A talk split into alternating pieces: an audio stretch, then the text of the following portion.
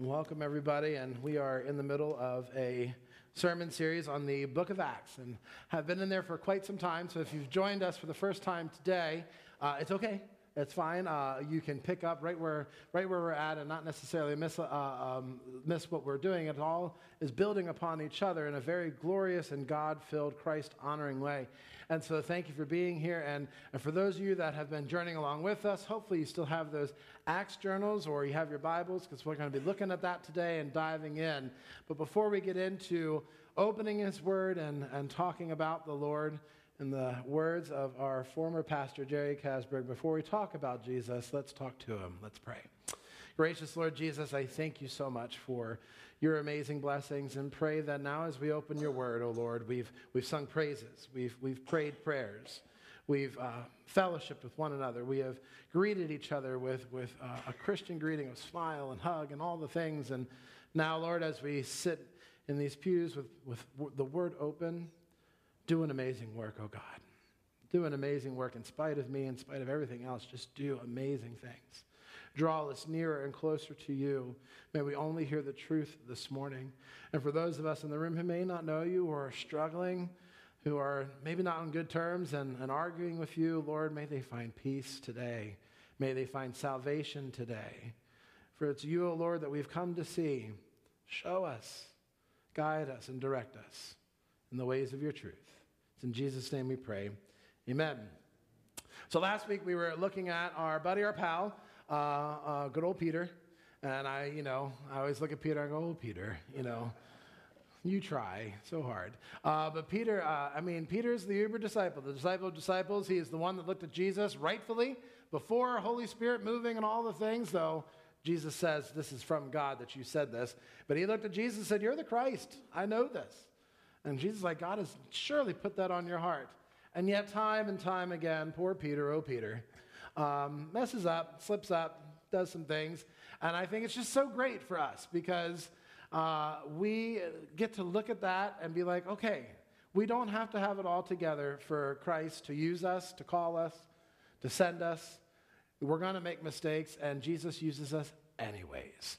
And so, in the midst of these oopsies and upsies and downsies and whatsies, we can be with Peter and see the lesson that Jesus has for him and take it home a little bit for us. Last week, there was a man named Cornelius, a Roman centurion, a Gentile. And Cornelius received a vision. And we found out that Cornelius was, was trying to actively get to know, respond to the God of the Jews, Yahweh. And he's in Judea, and so there's Jewish people around him. And so he's picking this stuff up and is responding and doing righteous things. He's giving alms and he's praying. And so the Lord greets him and gives him this vision and says, Ah, you've got one more thing to learn. Go and send p- people to go to get Peter, Simon Peter. He's staying at another house of a guy named Simon, so don't get confused. You don't want the tanner, you want Peter. And so go send him there and bring Peter to you. He's got something to say. And then we fast forwarded then to Peter. The next day, around lunchtime, he gets a divine vision. Peter does. And this sheet goes down, and there's animals of all different kinds that are on it. Animals that are not kosher. Now, if you know the Jewish history and the culture, something that is ingrained in Peter, it's his DNA. He can't shake it, it's a part of him. And I'm sure there's things like that for you as well. There's just things that are a part of you that are hard to kind of shake, uh, especially when we come to know who Christ is and have that life transformation, there are things that kind of hang on that we have to every now and then be aware of. And for Peter, it was that history and that culture of his, of his Jewish heritage that says you don't eat things that aren't clean. There are things that you have to do to make them clean. And so this sheet comes down with all these animals Peter looks at it and says, oh, okay, sure, whatever.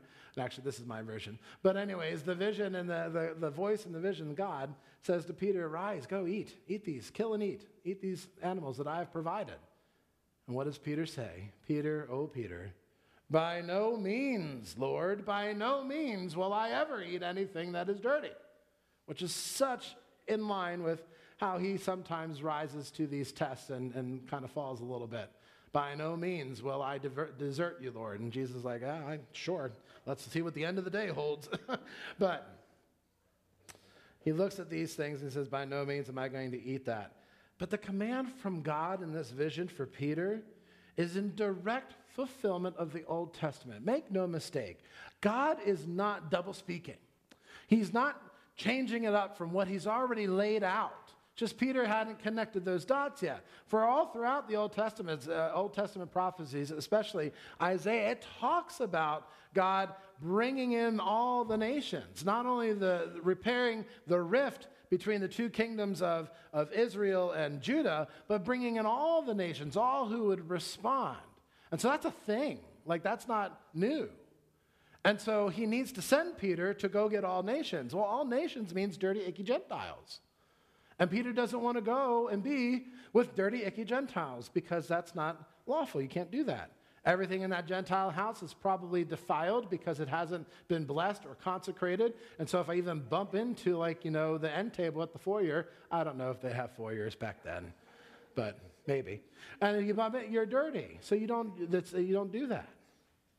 God says, Rise and eat these animals. Do not call common what I have now made holy. Do not call common what I have cleansed. And so this direct command comes to Peter.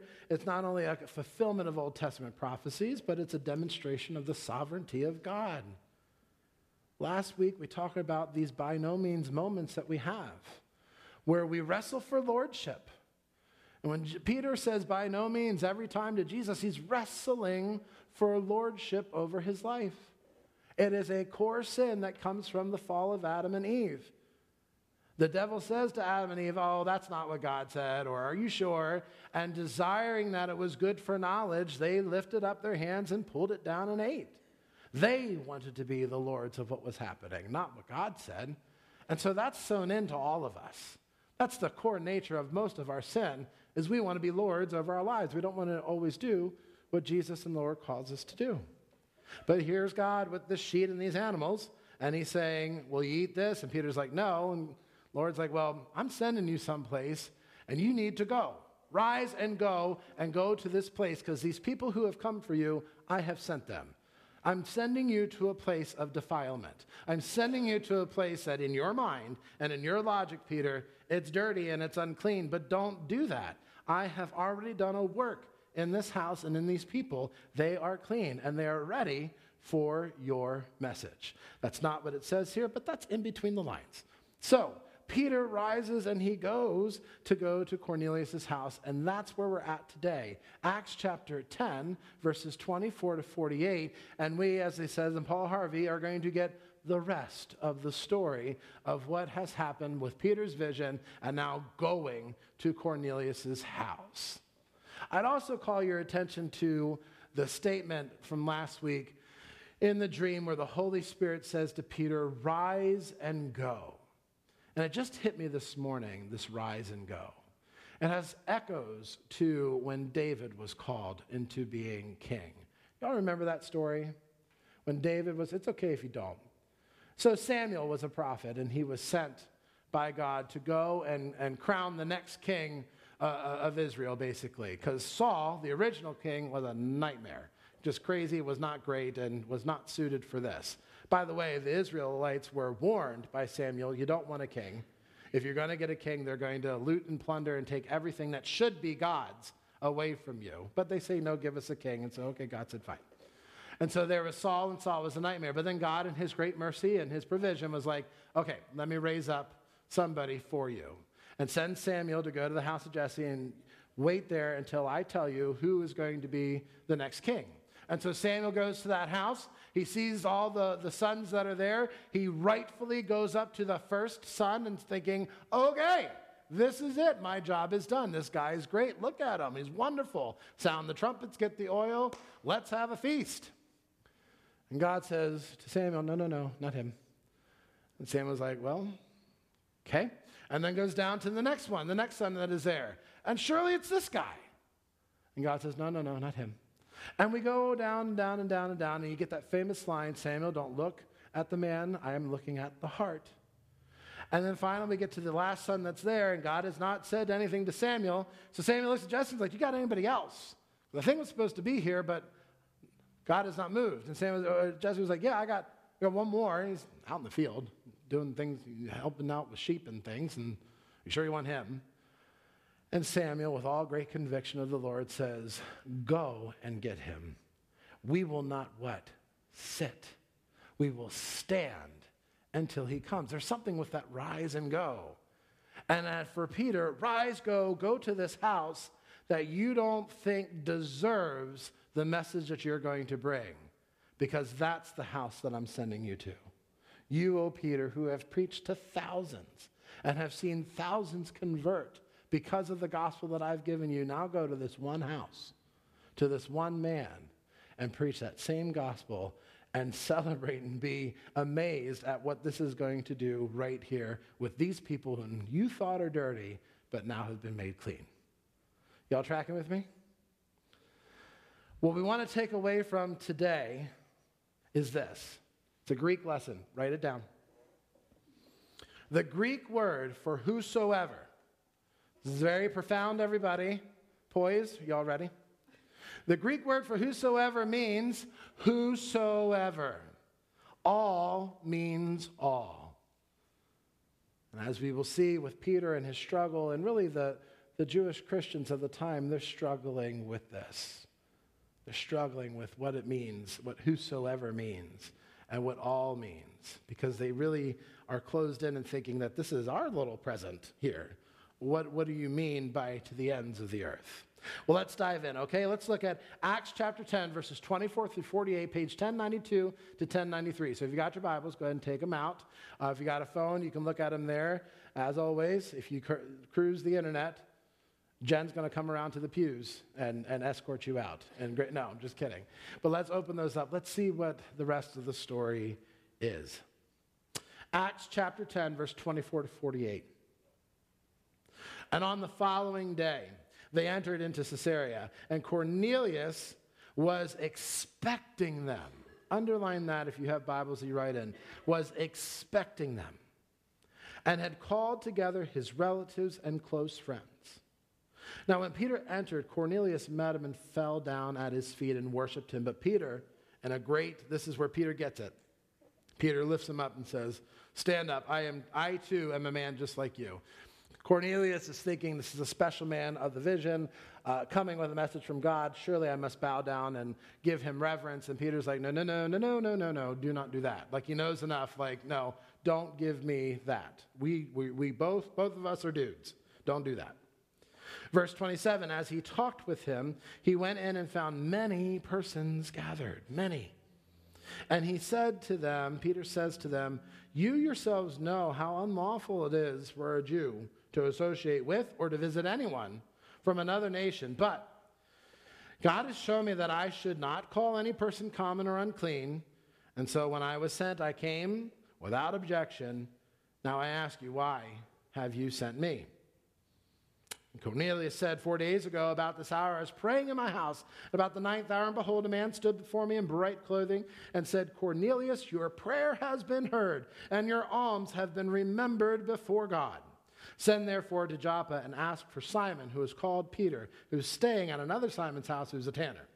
So I sent for you at once, and you have been kind enough to come.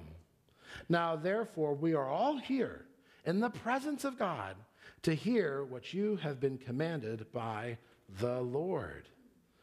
Look here now at this first passage here, verses 24 through, um, I guess, what is it, 33. The first thing I want to call your attention to here is the posture of Cornelius. Cornelius, a Gentile, a Roman centurion, knows a smattering of Jewish customs, is responding to Yahweh in a way of, of prayer and alms. He's not fully in, not fully Jewish, that kind of thing. So he already has some judgment from the Jewish Christians. Look at his posture. Upon hearing this vision and having this vision, he is overwhelmed by excitement. And not only that, he gets his family and his friends and gathers them all around. Because in some way, in Cornelius' heart, he knows that what Peter is about to bring is a message from God himself. And that that message is going to be life changing. Do you ever open up your scriptures with a posture of excitement expecting to learn something life changing. Because that is the power of Scripture, as Paul has told us in Romans. You, know, you can open that up and read it, and it has the power of salvation. It has the power of ongoing transformation. And therefore, we should be running, not walking, to get messages and hear from the Scriptures of the Lord because it has the power, the power of transformation. You should gather all of your friends and all of your family and say, There is good news in here. Let me, let me share. That's exactly what Cornelius is doing. He's expecting Peter to come. I have been given a dream. Surely God's going to deliver, and surely Peter is going to arrive. So, y'all come around and wait. We're going to wait. Peter's coming with this message. Now, side note, oh, Peter. And this just could be the way that I am reading it because I don't know if in the language it ever it gives us any clues. I just find it odd. I find it odd. It's odd. That, that Peter takes a moment to say to them, Now, you know, it's not appropriate for me to be here. Like, who does that? Like, who goes to someone's house? You've been invited for dinner. You walk in, you know, I'm not supposed to be here, you know, and says, It's unlawful for me to be here.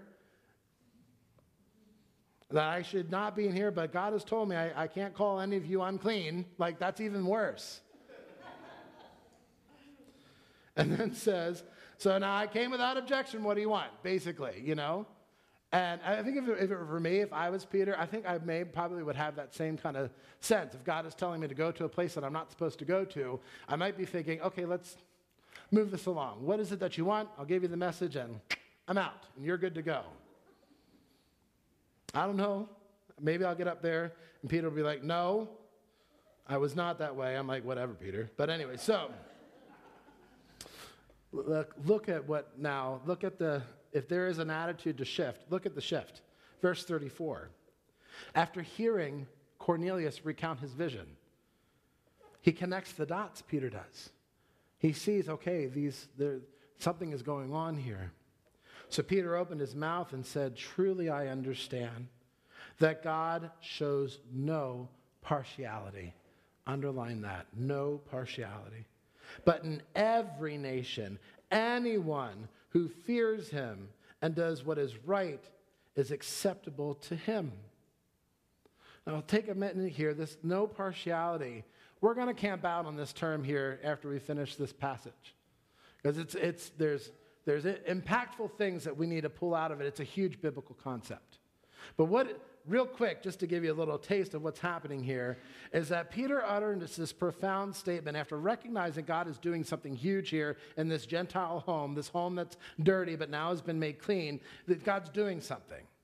And so he says, God shows no partiality, but in every nation who fears him and does what is right is acceptable to the Lord. And what it means is that God is not honoring external privileges of man.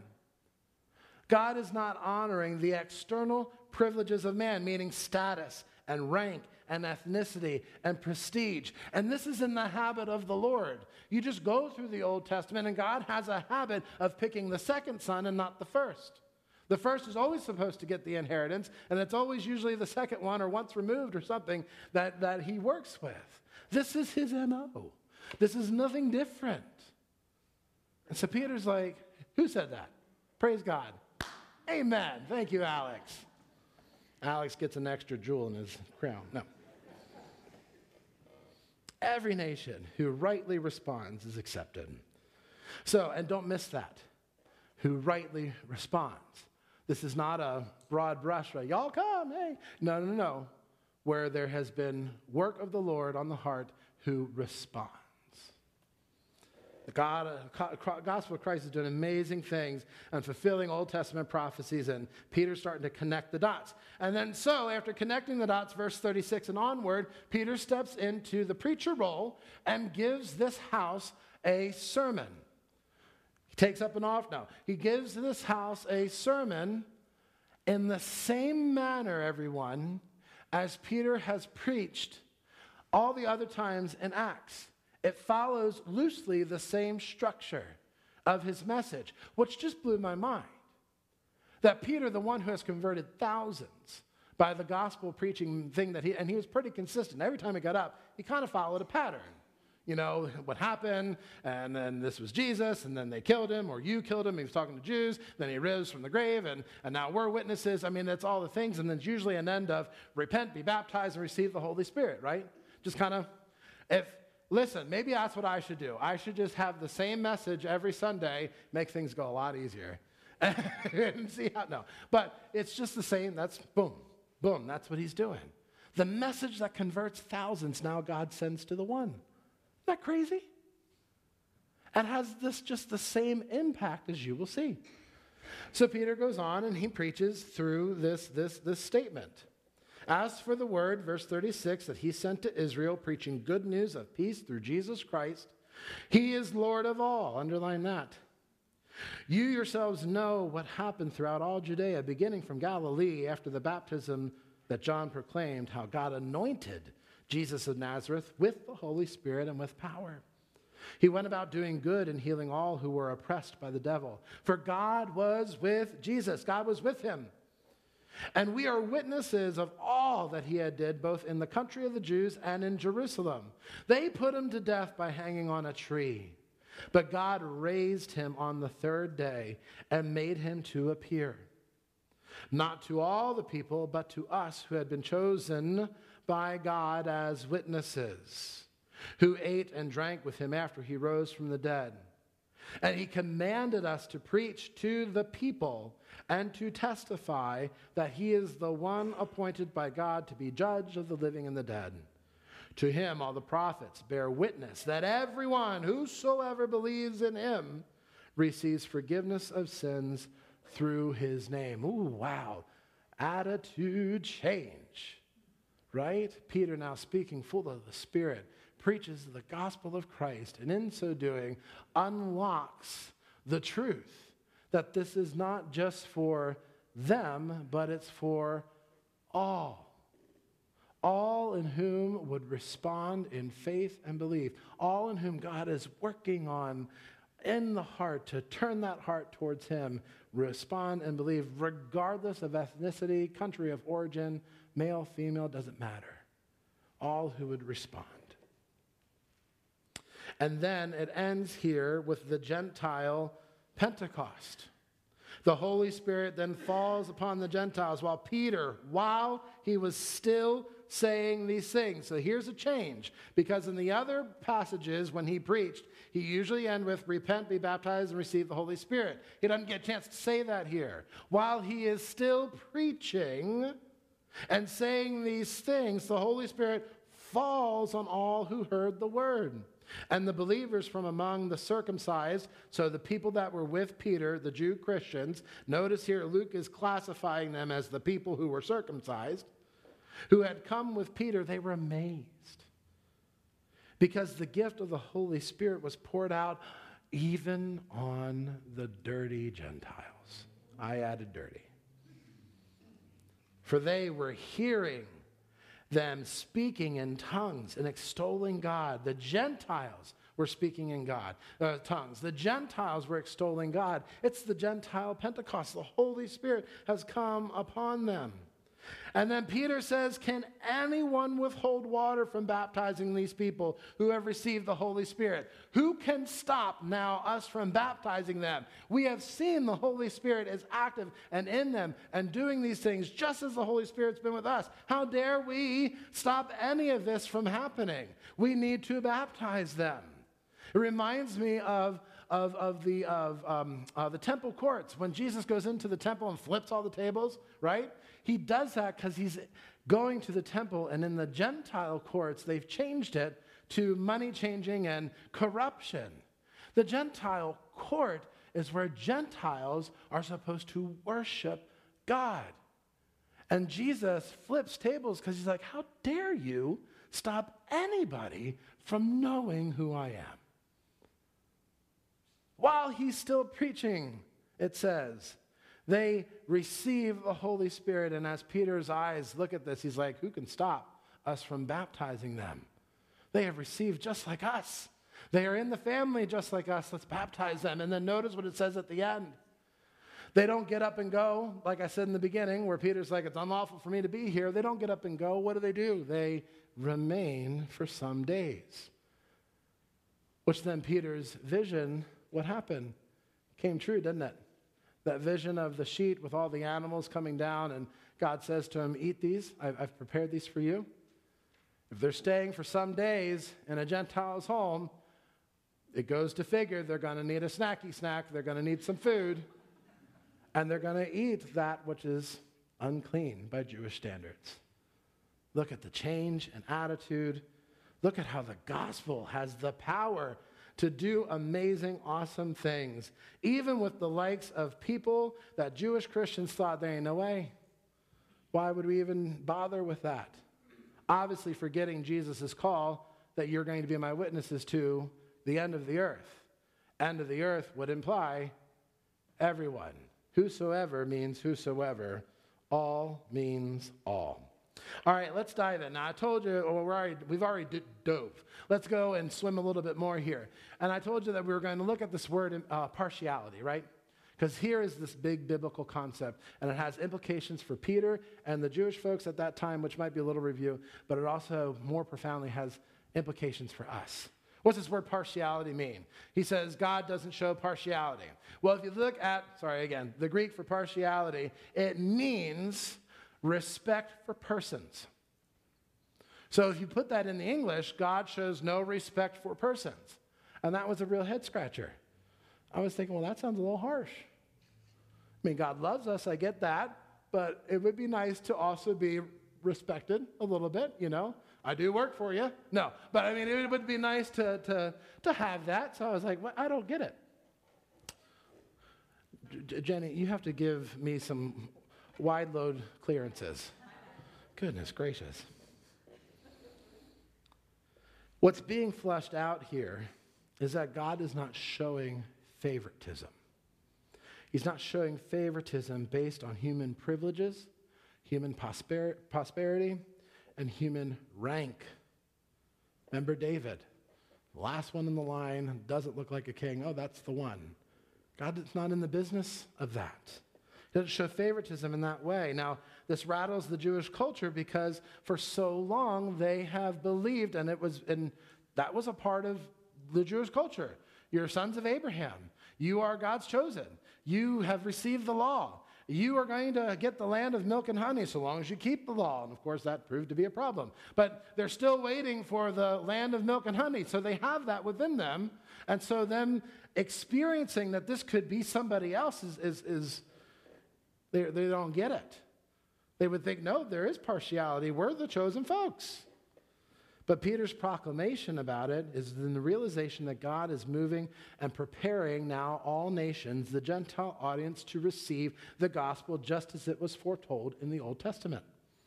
And it didn't matter that they weren't clean Jews. What mattered was the sovereign will of God has now turned his attention on other folks, other folks in whom he created other folks in whom he's doing a work in who will respond to the gospel. So the words of Moses in Exodus come back. God says, I will have mercy on whom I will have mercy, and I will have compassion on whom I will have compassion.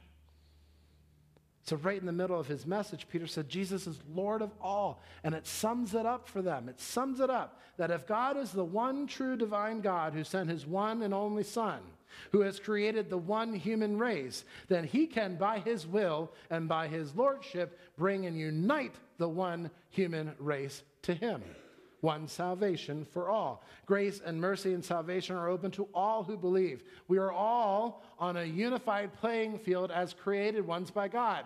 How we are unified is that we were created, and two, that we fell, that we all fall short of the glory of God. But the hope of hopes, the third thing, is that then we all can respond to the one Jesus Christ and receive salvation. There's no partiality with God. What he's looking for and what he's doing is what's happening in the heart. And the heart that will respond in belief and fear and reverence of the Lord is acceptable to him.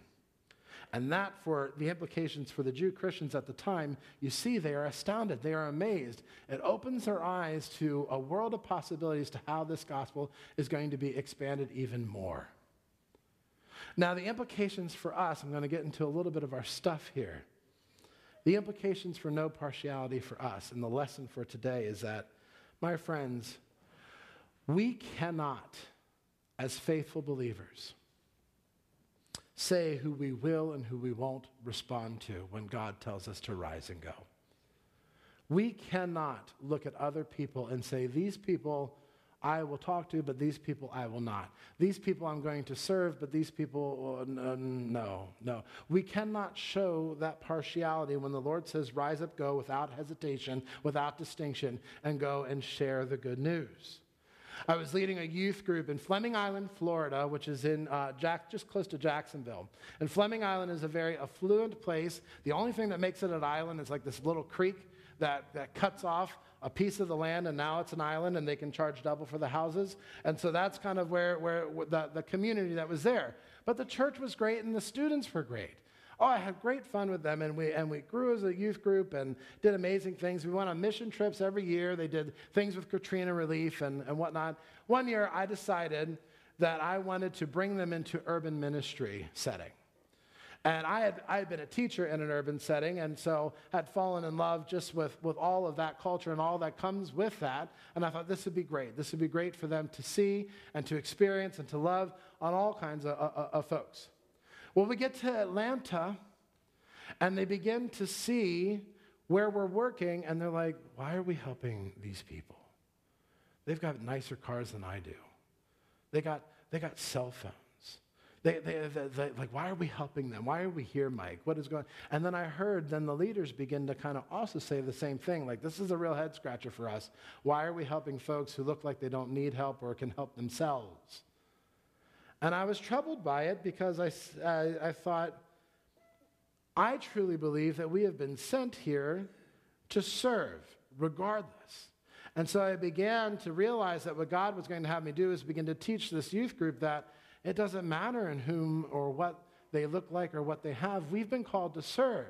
And if we have that attitude, we're going to miss our Corneliuses. We're not going to see the person that, that God has, has us there, and it could just be one. Sometimes God transforms thousands, and sometimes He transforms one. And yet the kingdom rejoices either way. And so it was a real teaching lesson for them all to be like, no, no, no, no. Don't show partiality and distinctions of who gets your service and who doesn't. We are here and we are representatives of the Lord, and we shall go and be the Lord regardless. Because we don't know who's going to respond to that and come to know who Christ is.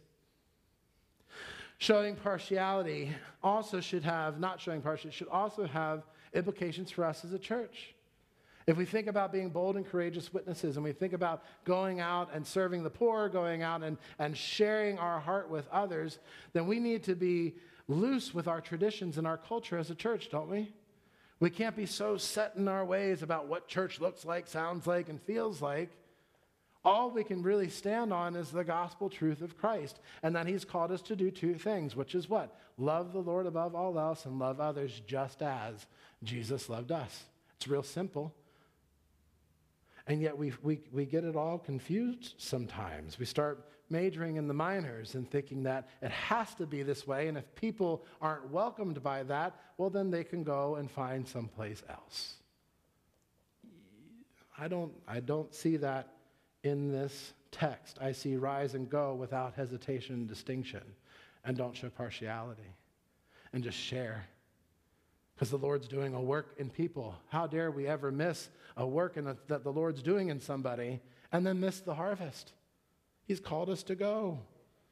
Whosoever is Greek for whosoever, all means all. The peace of salva- and salvation that is making us whole in Christ also brings the wholeness to the divisions we've created between each other.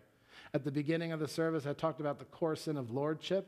There's also another core sin that came out of the fall and that's the enmity between each other, where it talks about how Eve will serve Adam, and there's this now strife between the relationships. And that carries out not only between men and women, husband and wives, it carries out in families, it carries out in people groups and ethnicities and races. That's part of the fall. We all, I read, I think it's by the age of nine, we become aware of our race and we become aware if our race is in a seat of power or not. We become aware of those distinctions at the age of nine. The age of nine. But we are of the human race created by God. united by the Holy Spirit. And yes, we can celebrate the differences for sure. But what unites us together is the Holy Spirit and the truth and the salvation that is for anyone who responds. And so we can't make distinctions of we'll serve them, but not them. We'll welcome them, but not them. That's not what's happening here. And the last thing to really get into it, because I'm on a roll and I was challenged by it, in the year 2020, we entered into a crucible of division as a society families and friendships torn apart because of how we're handling COVID 19. We've had people leave the church because they thought we, we didn't do it right or that we went too far. And, and, I, and I get it. Everyone was passionate about it because it was a life and death thing. And are we, are we sacrificing the importance of worship for the sake of our fear? I mean, it was all over the place. And we just started pulling and pulling. And then you add on top of the COVID stuff, all of the race stuff and how people were treating each other. And then you add on top of that all the political divide. I'm a Republican, you're a Democrat, and I hate you. And just pull, pull, pull, pull, pull. And what we did as a society, and maybe even as a capital C church, not just, but, but cap, we elevated the things of the world over the things of the sacred. Right? You can have opinions. And you can have political parties, and you can have strong convictions. You can have all that. I get it. But it doesn't give us the license to be nasty and cruel to others in whom God has created, in whom God may have been working on and making clean. We can't show that partiality. That's what I got out of this text the most. Lord of all, absolutely and, and, and the gospel has the power to change lives. But more importantly, a teaching tool for us all as we go forward is that God has given us marching orders to do greater things than He did, than Christ did, right? And that's to love Him above all else and love others just as He has loved us. And so as we go out into our common places, our workplaces, our, our schools, our grocery stores, whatever it is, you are going with the power of transformation of the gospel. And show no partiality. Share it. Share it with a warm smile, with a handshake. Invest in someone's life, but just do it and do it with boldness and, and courage and know that it's not on you to change that person's heart. Because here in conclusion, I bring your attention to Cornelius one more time. Cornelius was not just a cold, just cold out of the cold kind of person. God was working on his heart long before Peter arrived. And God was working on his heart long before Peter preached the sermon and they heard the gospel. Oftentimes, we receive the gospel or have the workings of the gospel inside us before we even hear it, because that's how the Holy Spirit works. We can't control where the Holy Spirit's going to go. All we can do is love the Lord above all else and love everyone. All means all, just as we have been loved and see the glorious things that God can do with that witness. Whosoever, it's Greek for whosoever. All means all. Therefore, go and be his witnesses and his light to all the world. Let's pray. Gracious Lord Jesus, I thank you again for a challenging message for us all. And if we're all honest, we have, we've all done stupid stuff. We have all made judgment calls. We have all done distinctions and, and things like that. And, but God, in those moments, in those oh Peter moments that we have, treat us like Peter and remind us and convict us. And we give thanks that you don't leave us and abandon us, but you still work with us in the midst of that brokenness and those oopsies.